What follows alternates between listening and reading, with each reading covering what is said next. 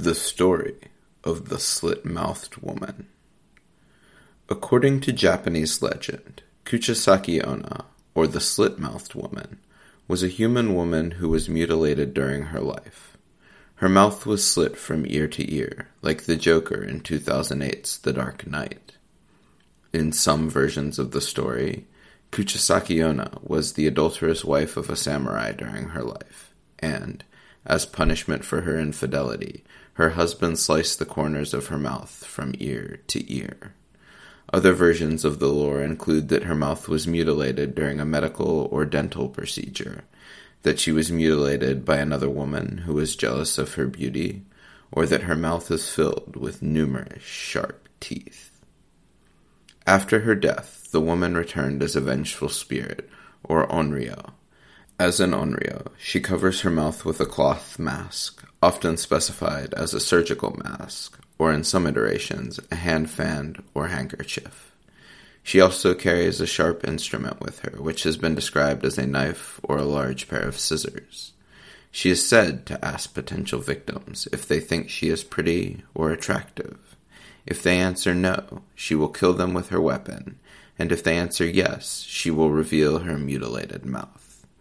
She then repeats her question, even now? If the individual responds with no or screams in fright, she will kill them with her weapon. If they respond with yes, she will slice the corners of their mouth from ear to ear, resembling her own disfigurement. It is said that the only way to survive the encounter is to answer so so or what do you think to confuse the spirit. I'll be giving you one of the most commonly told stories of the slit-mouthed woman from Japanese culture. Many years ago, there was a young man of 20 called Kosuke who worked at a shop called Daikokuya in Motokikucho, Edo. Being a fresh new employee, he was asked by his boss to run an errand in Okubo Hyakunincho, or present-day Shinjuku. He was asked to deliver a letter and wait for the reply, but the reply took a considerable amount of time. By the time he was able to return, the sun was already setting, and, to top it all off, it had started to rain. Kosuke pulled out his umbrella and lit a lantern, then put the letter in his pocket and hurried along the street back to the shop. Along the way, he noticed a young woman, soaked and running along the street. He called out to the woman and told her he was returning to Motokikucho, and if she would like to share his umbrella along the way, she could. The woman stopped dead in her tracks and quickly turned around.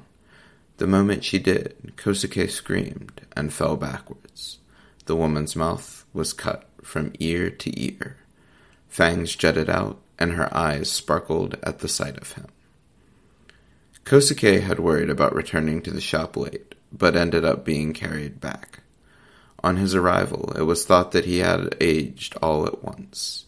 His teeth had fallen out, and his face had grown old. Without saying another word, he took his final breath.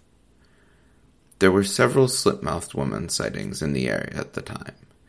It is believed that Kosuke was attacked by her based on the story he told the men who found him. Do you have a paranormal story? Let us know, and we would love to feature it. Email us at webmaster at spookyappalachia.com. Thanks for listening.